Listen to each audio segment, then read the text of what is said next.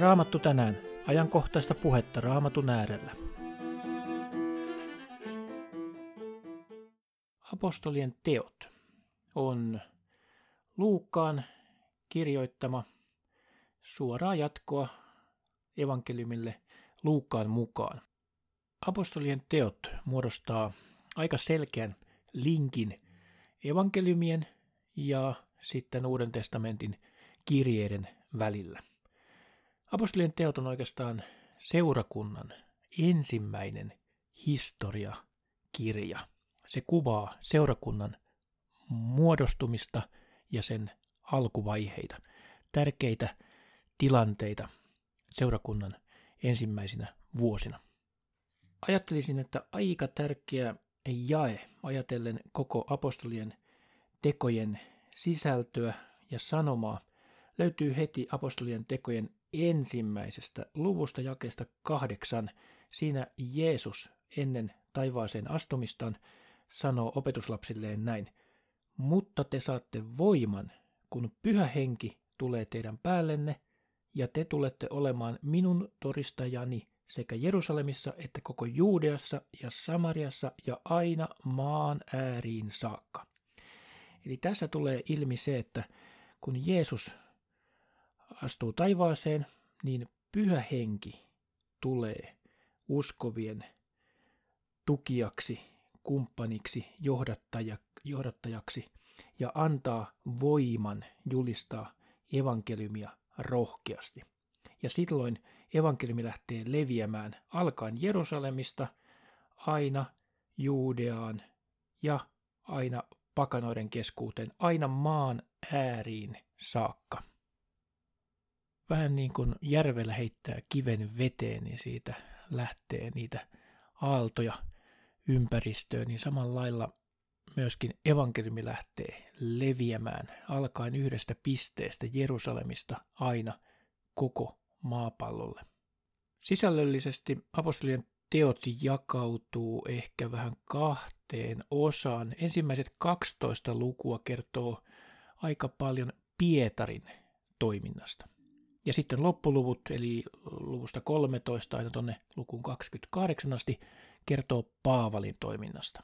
Siellä kuvataan Paavalin kolme lähetysmatkaa muun muassa. Apostolien teot aloittaa Pietarin toiminnasta siellä Jerusalemissa, aina sitten levittäytyen ympärille oleviin alueisiin, ja sitten Paavali lähtee levittämään evankeliumia vieläkin pidemmälle. Apostolien teot kuvaa meille hienosti sitä, miten uskovia yhdistää usko ylösnouseeseen Kristukseen ja pyhän hengen voima. Ylipäätänsä pyhä henki on hyvin keskeisessä asemassa apostolien teoissa.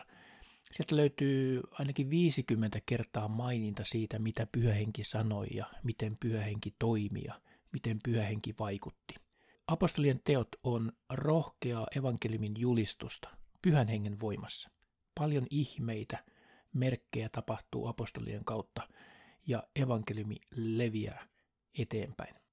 Joskus on ajatellut, että onko tämä apostolien teot vähän harhaanjohtava nimi tälle kirjalle, koska ei tässä oikeastaan kaikista apostoleista puhuta. Kirjan päähenkilöitä ovat Pietari, Johannes, Jaakob ja sitten Paavali ja Barnabas – ja seurakunnan leviämisestäkin puhutaan enemmänkin tuonne pohjoinen länsisuuntaan. Kyllä evankeliumi levisi myöskin etelään ja itään, mutta niistä ei, ei kirja juurikaan mainitse. Ja tosiaankin apostoleista vain joitakin mainitaan. Kyllä kaikki apostolit lähtivät evankeliumia levittämään. Joskus on ajatellut, että pitäisikö tämän kirjan nimi paremminkin olla Jumalan teot tai isän teot tai pojan teot, Jeesuksen teot tai ehkä vielä pyhän hengen teot. Apostolin teothan kuvaa nimenomaan siitä, miten pyhä henki vaikuttaa seurakunnan keskuudessa. Joten olisiko Jumalan teot jopa parempi? No, Luukas on päätynyt, päätynyt apostolien teot nimitykseen ja ihan hyvähän se näinkin on. Toinen, mitä mä oon joskus miettinyt, että jääkö tämä kirja jotenkin vähän kesken – että kirjahan päättyy siihen, että Paavali on siellä vankeudessa, odottaa oikeudenkäyntiä Roomassa. Apostolien tekojen viimeiset sanathan ovat ne, että Paavali asui omassa vuokra-asunnossaan täydet kaksi vuotta ja otti vastaan kaikki, jotka tulivat hänen luokseen. Hän julisti Jumalan valtakuntaa ja opetti Herrasta Jeesuksesta Kristuksesta täysin avoimesti kenenkään estämättä. Ja siihen se päättyy. Jääkö tämä kesken, ajatteliko Luukas vielä jatkavansa tätä? Paavalin myöhemmistä vaiheista ei enää kerrota mitään. Ehkä ajattelisin niin, että Tämä on hieno lopetus tälle apostolien teoille, sillä ne pyhän hengen teot, ne jatkuvat. Ne jatkuvat tänäänkin. Eli tavallaan me uskovina omalla elämällämme jatkamme näitä apostolien tekoja. Seurakunnan aikakausi edelleenkin täällä maapallolla jatkuu ja niin myöskin tämä apostolien teot jatkuu. Että mielestäni on hienoa, että tätä kirjaa ei ole lopetettu mitenkään selvärajaisesti, vaan loppu apostolien teossa kuvaa juuri sitä, että evankeliumin levittäminen jatkuu. Se leviää edelleen maan ääriin asti. Apostolien teot on hienoa luettavaa. Se on uskoa vahvistavaa ja meitä rohkaisevaa luettavaa siitä, miten pyhähenki toimii meidän keskuudessamme ja miten sanoma Jeesuksesta leviää tänäkin päivänä. Mä tykkään tehdä kaikenlaisia listoja ja mä oon nyt tehnyt tämmöisen top 10 listan sellaisista tapahtumista, jotka mua juuri tällä hetkellä eniten puhuttelee ja innostaa. Eli mä kerron nyt nämä omat top 10 tapahtumaa, jotka tällä apostolien teoissa näkyvät ja huomautan, että tämä on nyt täysin mun henkilökohtainen listani juuri nyt tällä hetkellä. Ja nämä listan kuvaamat tapahtumat ei ole nyt mitenkään valittu jotenkin teologisen merkittävyyden tai maailmanhistoriallisen tai seurakunnan historiallisen merkittävyyden kannalta, vaan nämä on sellaisia tapahtumia jonkinlaisessa innostavuusjärjestyksessä kuvattuna – jotka mua juuri nyt tällä hetkellä sykähdyttää kaikkein eniten. Kymmenen tärkeintä mua eniten tällä hetkellä sykähdyttävää tapahtumaa apostolien teoissa.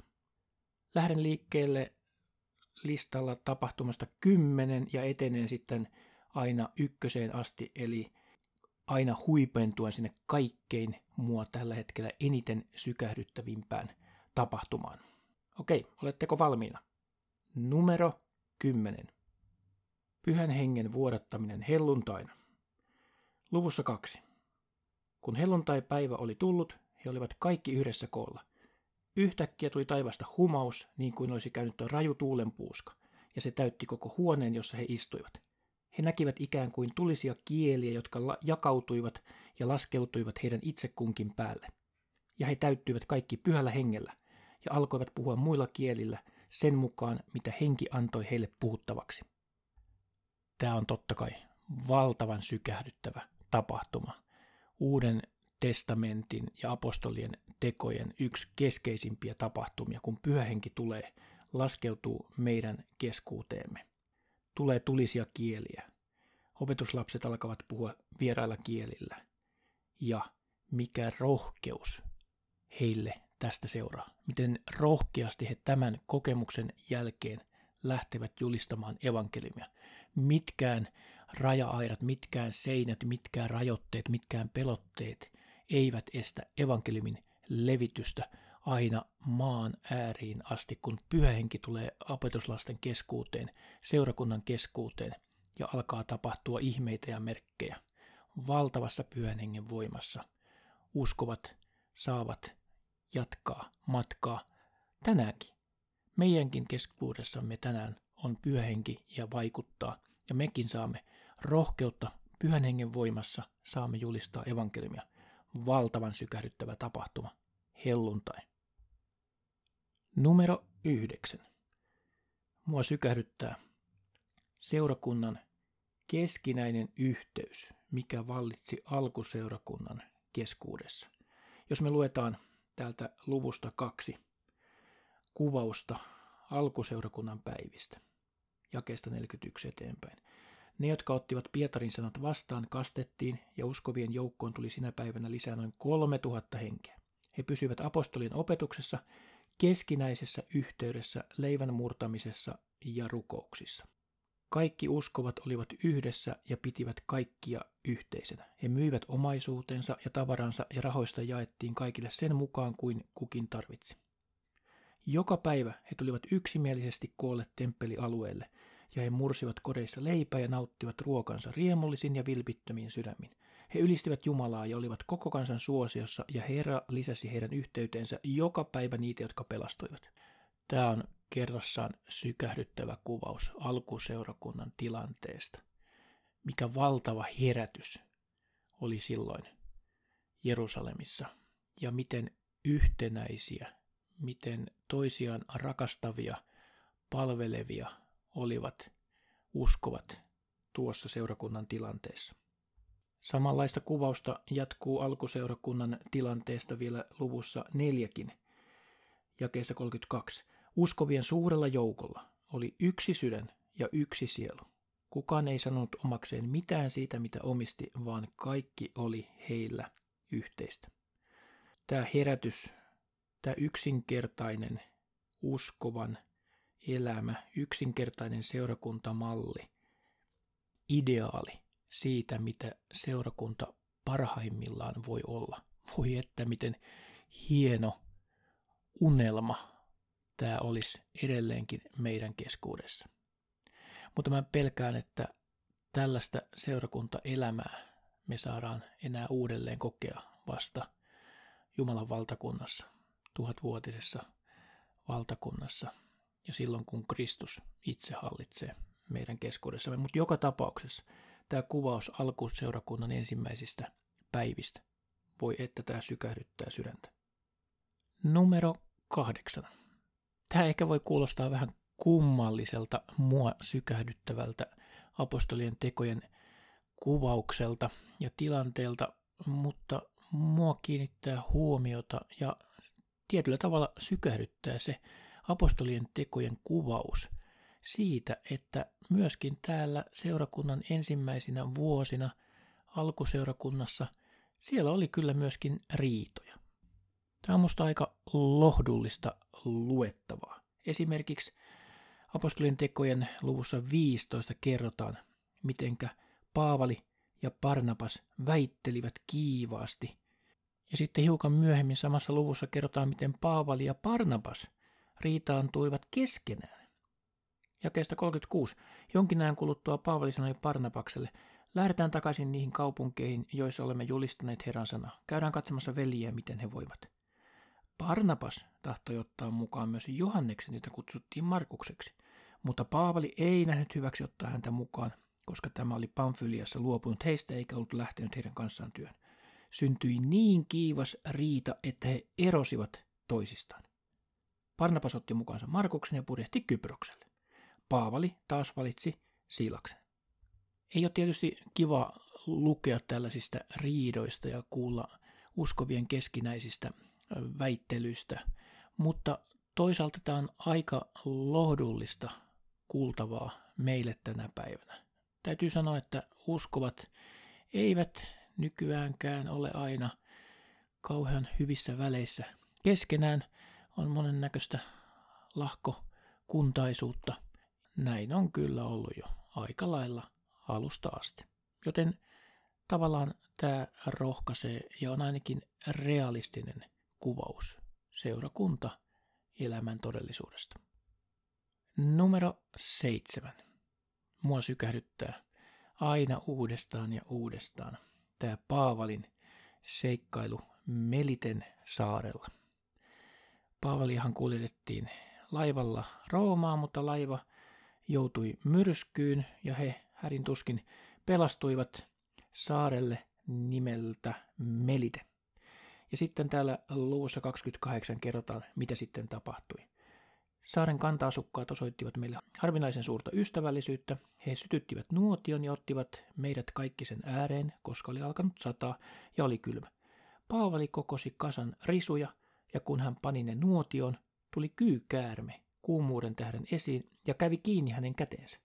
Kun asukkaat näkivät, käärmeen riippuvan hänen kädestään, he sanoivat toisilleen, tuo mies on varmaankin murhaaja. Hän pelastui merestä, mutta Kostotar ei sallinut hänen elää. Mutta Paavali ravisteli käärmeen tuleen, eikä hänelle tapahtunut mitään pahaa. Tämä on hieno, sykähdyttävä kuvaus siitä, miten Jumala voi uskoviaan varjella. Kun me julistetaan evankeliumia, Jumala pitää meistä huolen. Pahoja asioita tapahtuu meidän elämässä, mutta silti Jumala on aina meidän kanssa. Numero kuusi. Ehkä yksi hienoimmista saarnoista, mitä olen koskaan lukenut, löytyy täältä apostolien tekojen luvusta 17. Paavalin saarna Ateenassa, Areopakilla. Paavali julistaa rohkeasti. Atenan miehet, minä näin kaikesta, että te syvästi kunnioitatte Jumalia, sillä kierrellessäni ja tarkkaillessani teidän pyhiä paikkojanne löysin myös alttarin, johon oli kirjoitettu tuntemattomalle Jumalalle. Mitä te siis tuntemattanne palvelette, sitä minä teille julistan. Tässä on niin upea, voimakas saarna Paavalilla, että voi että. Mä kuvittelen itseni sinne kuulijoiden joukkoon tuohon päivään ja hetkeen, kun pyhä henki alkaa valaista Ateenan ihmisille evankeliumin todellisuutta. He ovat hapuilleet kohti Jumalaa, ja nyt Jeesuksessa Jumala itse lähestyy ihmisiä. Tämä on upeimpia saarnoja mun mielestä, mitä seurakunnan historiassa on koskaan saarnattu. Todella mahtava, voimakas, väkevä, pyhän hengen voitelussa puhuttu saarna.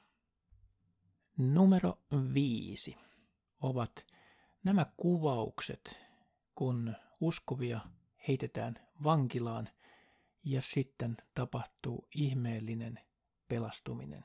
Esimerkiksi luvussa viisi kerrotaan, miten aposteleja on heitetty vankilaan, mutta sitten sanotaan, mutta yöllä Herran enkeli avasi vankilan ovet, vei heidät ulos ja sanoi, menkää, astukaa esiin ja puhukaa temppelissä kansalle kaikki nämä elämän sanat.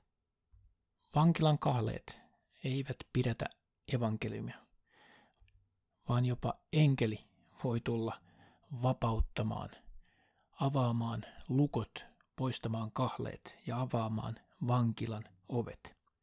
Ehkä hienoin vankilakuvaus on täällä luvussa 16, mitenkä Paavali ja Siilas vuorostaan ovat vankilassa.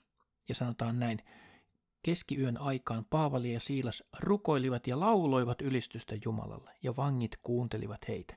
Yhtäkkiä tuli ankara maanjäristys niin, että vankilan perustukset järkkyivät. Samassa aukesivat kaikki ovet ja kaikkien kahleet irtosivat. Mä muistan jo lapsuudestani seurakunnan lasten kesäleireiltä, mitenkä tätä on näytelmien avulla kuvattu tätä hetkeä, kun siellä Paavali ja Siilas rukoilevat ja ylistävät Jumalaa ja laulavat hengellisiä lauluja ja yhtäkkiä Jumala vapauttaa heidät näistä kahleista. Ja vanginvartijat ovat ihmeissään. Vanginvartija tulee uskoon. Muut vangit ihmettelevät, mitä tapahtuu. Valtava pyhän hengen voima ja varjelus on tässä läsnä. Sykähdyttäviä tapahtumia apostolien teoista numero neljä. Saulus Damaskoksen tiellä. Saulus vainosi seurakuntaa. Tämä yksi ylimmistä fariseuksista ja Kamalielin oppilas kiivaili täynnä lainausmerkeissä pyhää vihaa seurakuntaa vastaan ja oli lähdössä Damaskokseen jatkamaan seurakunnan vainoamistaan. Ja yhtäkkiä Jeesus ilmestyy Saulukselle Damaskoksen tiellä luvussa yhdeksän. Kun hän oli matkalla ja lähestyi Damaskosta, taivaasta leimahti yhtäkkiä valo hänen ympärilleen. Hän kaatui maahan ja kuuli äänen sanovan, Saulu, Saulu, miksi vainoat minua? Hän kysyi, Herra, kuka olet? Ääni vastasi, minä olen Jeesus, jota sinä vainoat. Ja tämän jälkeen Sauluksen elämä ei ole entisellään. Hänestä tulee Paavali, apostoli, joka lähtee julistamaan maan ääriin asti evankeliumia. Tämä hetki Damaskoksen tiellä, Jeesuksen kohtaaminen, muuttaa hänen elämänsä täysin.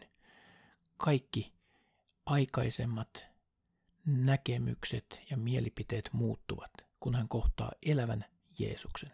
Näin käy meidänkin kohdallamme, kun me saamme kohdata Jeesuksen. Jeesus elää tänäänkin.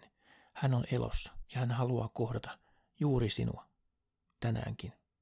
Ei ehkä ihan näin valon välähdyksenä, ehkäpä hiljaisena puheena raamatun tekstin äärellä, mutta edelleenkin tämä sama Jeesus etsii opetuslapsia yhteyteensä.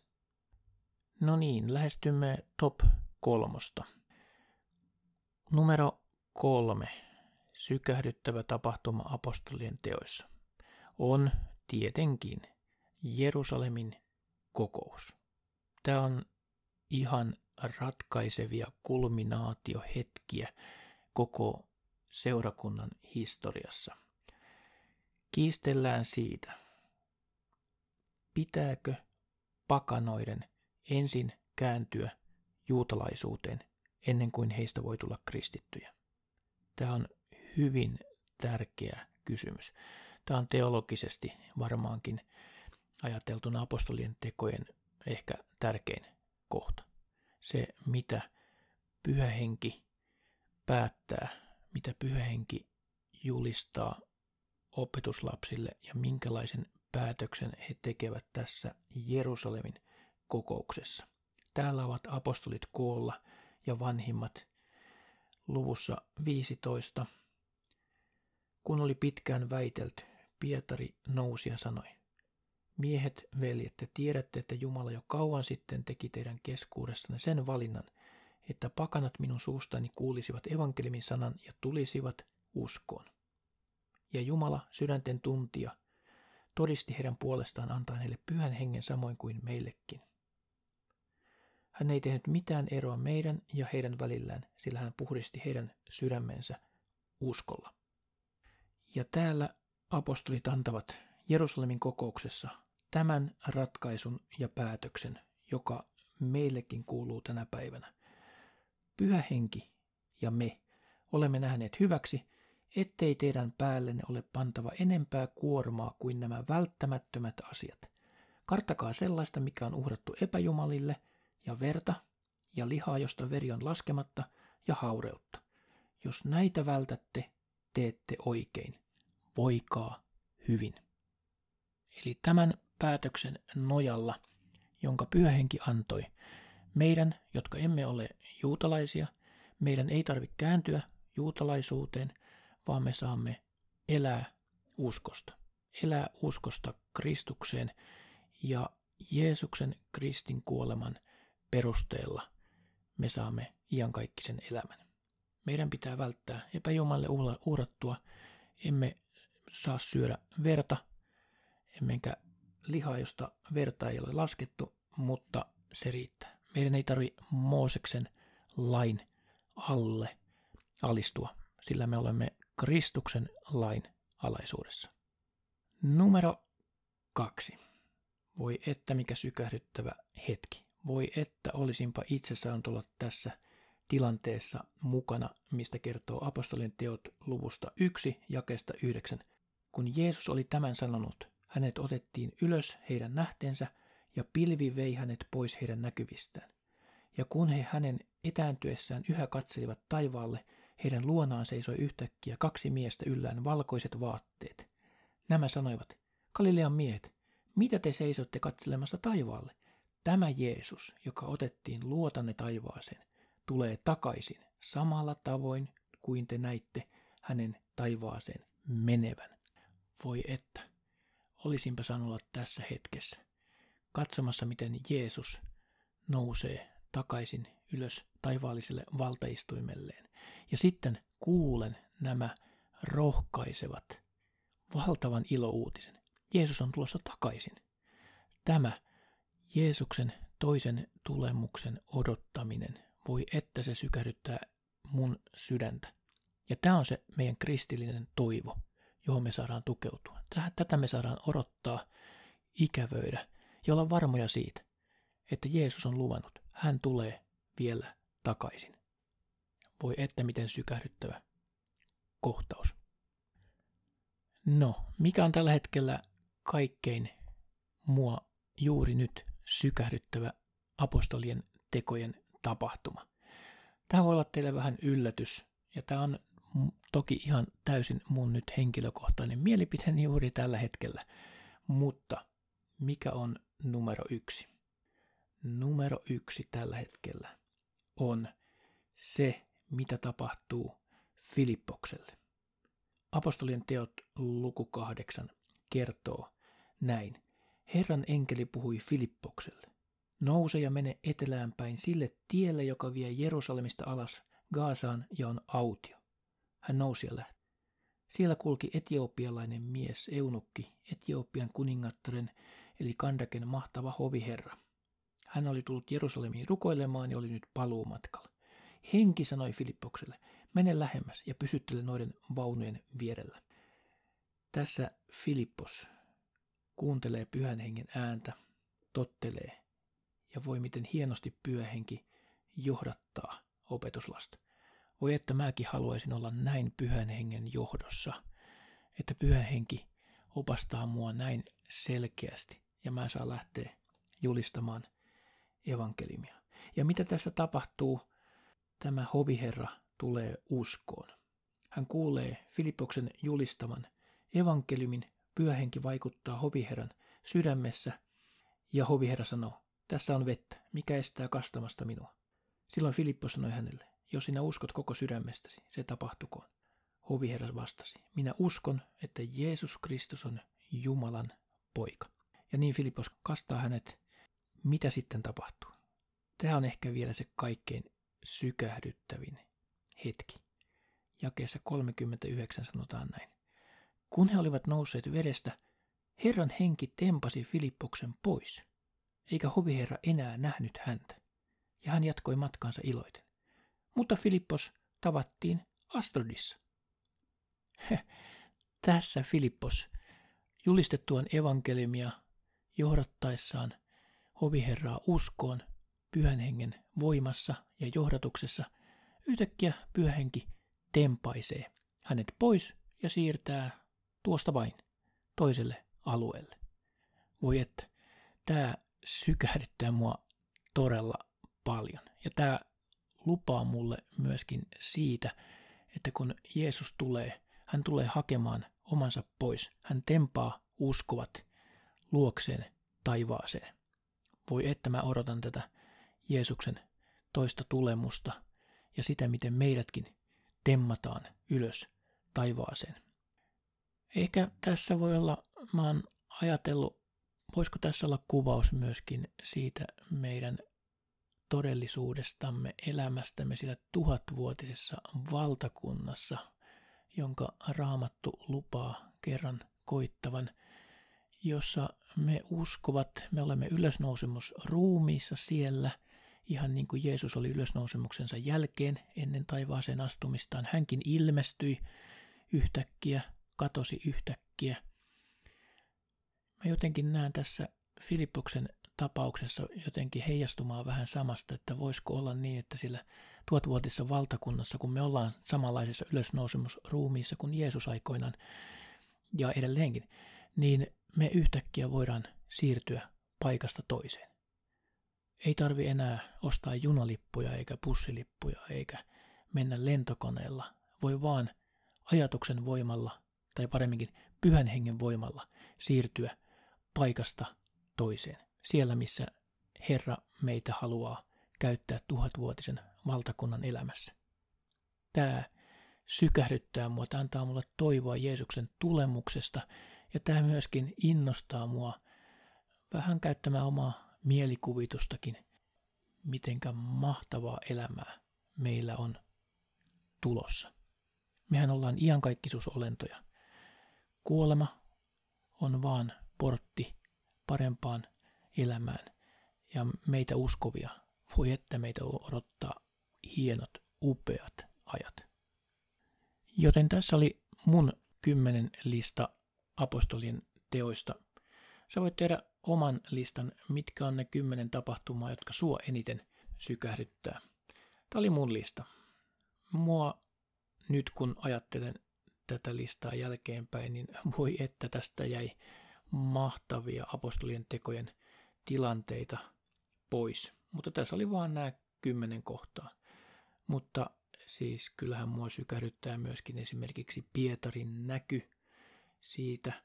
Hän oli menossa Korneliuksen luokse ja tässä näyssä pyöhenki vahvistaa häntä epäpuhtaiden ruokien laskeutuessa alas taivaasta siitä, että Pietari voi hyvillä mielin mennä julistamaan myöskin pakanoille evankeliumia.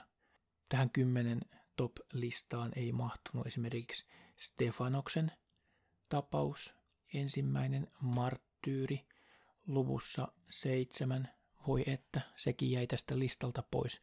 Mitenkä rohkeasti, jälleen pyhän hengen voimassa, Stefanus julisti evankeliumia ja hän kärsi marttyyri kuoleman uskonsa tähden. Tämä sykähdyttää mua totta kai. Mutta tämä oli tämä top 10 lista. Tee oma lista, luetaan apostolien tekoja ja jatketaan raamatun lukemista. Siunosta sun tähän päivään.